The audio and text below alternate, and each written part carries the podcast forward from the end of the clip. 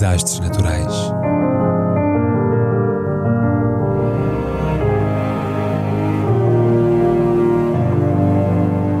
Por António Araújo.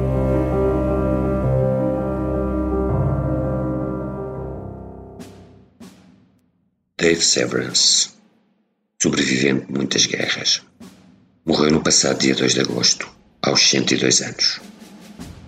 Este foi um ícone em vida, e ainda novo, um capitão de 26 anos.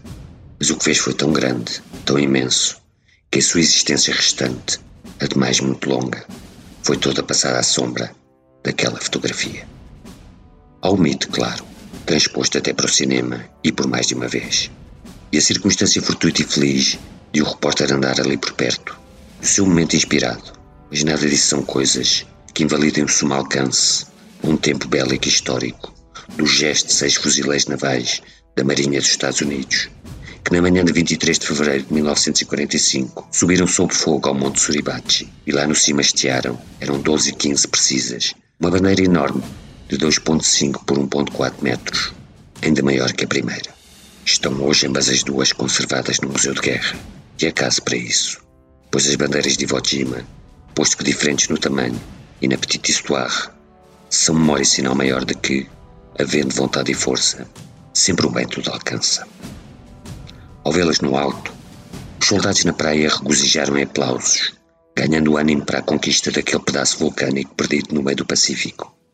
Uma ilha de 21 km quadrados em forma de costeleta de porco, como eles se chamaram, que nem constava sequer do plano inicial de operações e que, no final do embate, um general na reserva considerou não ter valor estratégico algum nem merecer tanta morte.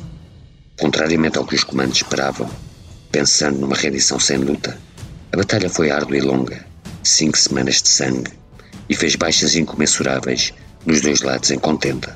Quase 7 mil mortos e 20 mil feridos para os americanos, mais de 18 mil falecidos na facção nipónica.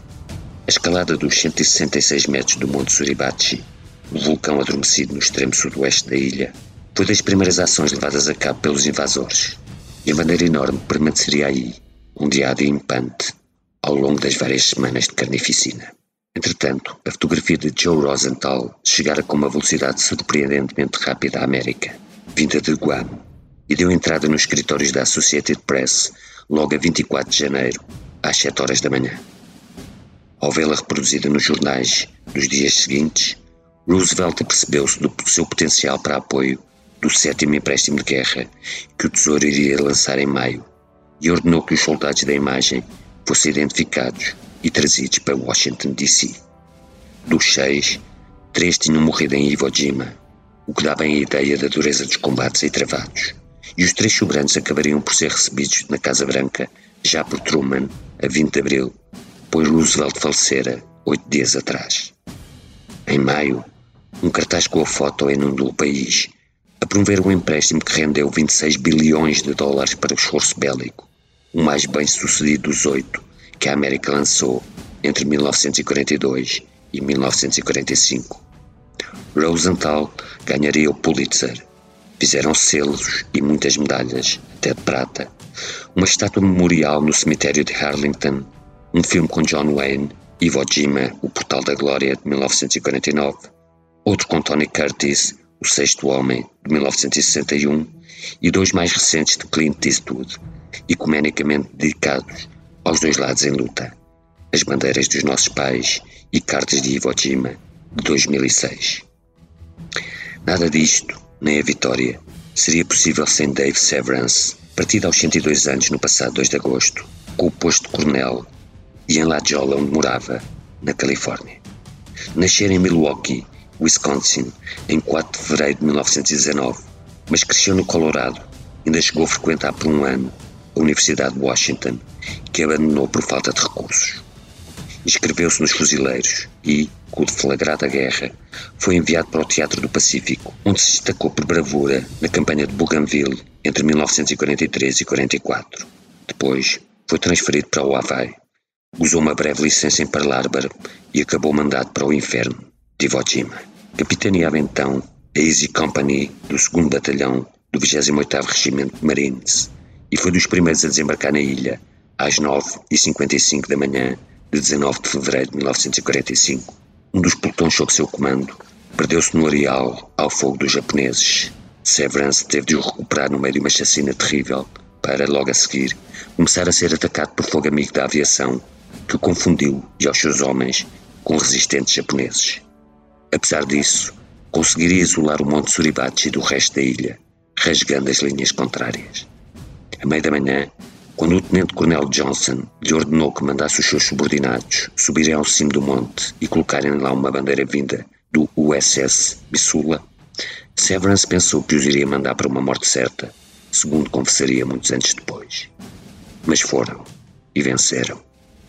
O secretário da Marinha, James Forrestal, que entretanto desembarcara na Praia Liberta, rejubilou ao ver a bandeira desfraldada no Suribachi exclamando que ela garantia que o corpo de Marines iria existir mais 500 anos e por isso disse querer guardá-la para si como souvenir da refrega. Pretendendo o troféu para o seu batalhão, o tenente-coronel Johnson ficou danado, preguejou na areia The hell with that e de certo impropérios piores e mandou que Severance enviasse novos homens lá acima com uma bandeira ainda maior e mais vistosa. Foi esse punhado de heróis que Rosenthal captou numa película Hackfa com a sua speed graphic à velocidade de 1 barra 400 segundos, com o diafragma aberto em f-stop. Como sempre sucede com os menores acasos do destino, na altura nem se apercebeu de que acabara de fazer uma das imagens mais lendárias de todos os tempos, sobre a qual pairaram acusações de ter sido encenada, das quais teve de se defender durante anos. Houve também controvérsia sobre a identidade dos soldados retratados, e a Marinha norte-americana teve de ordenar três inquéritos exaustivos em 1946, em 2016 e em 2019, que asseveraram, com o rigor possível, que eles eram, e cito, o cabo Arlen Block, adventista e texano, esfacelado por um morteiro, o soldado Franklin Sudley, do Kentucky, alvejado nas costas por um sniper inimigo, o sargento Michael Strank, morto provavelmente por artilharia amiga disparada a partir da costa, o cabo Harold Schultz, ferido em combate, que depois de guerra foi carteiro e morreu em 1995. O cabo Harold Keller, da alcunha Pai, só reconhecido como um dos bravos pela investigação de 2019, 40 anos após a sua morte. O mais famoso de todos, Ira Hayes, índio da tribo Pima, alcoólico e desordeiro, que ainda apareceu fugazmente no filme do Wayne e foi encontrado morto no chão em 1954, diz que por homicídio. Sobre ele, Há uma música de protesto, Ballad of Ira Hayes, cantada por Bob Dylan e Pete Seeger, e com o qual Johnny Cash escandalizou Nixon num concerto na Casa Branca em 1970. Há um documentário da Netflix sobre isso. O Tenente-Coronel Johnson, veterano da Guerra das Bananas da Nicarágua, foi morto por estilhaços de bomba na selva de Iwo Jima.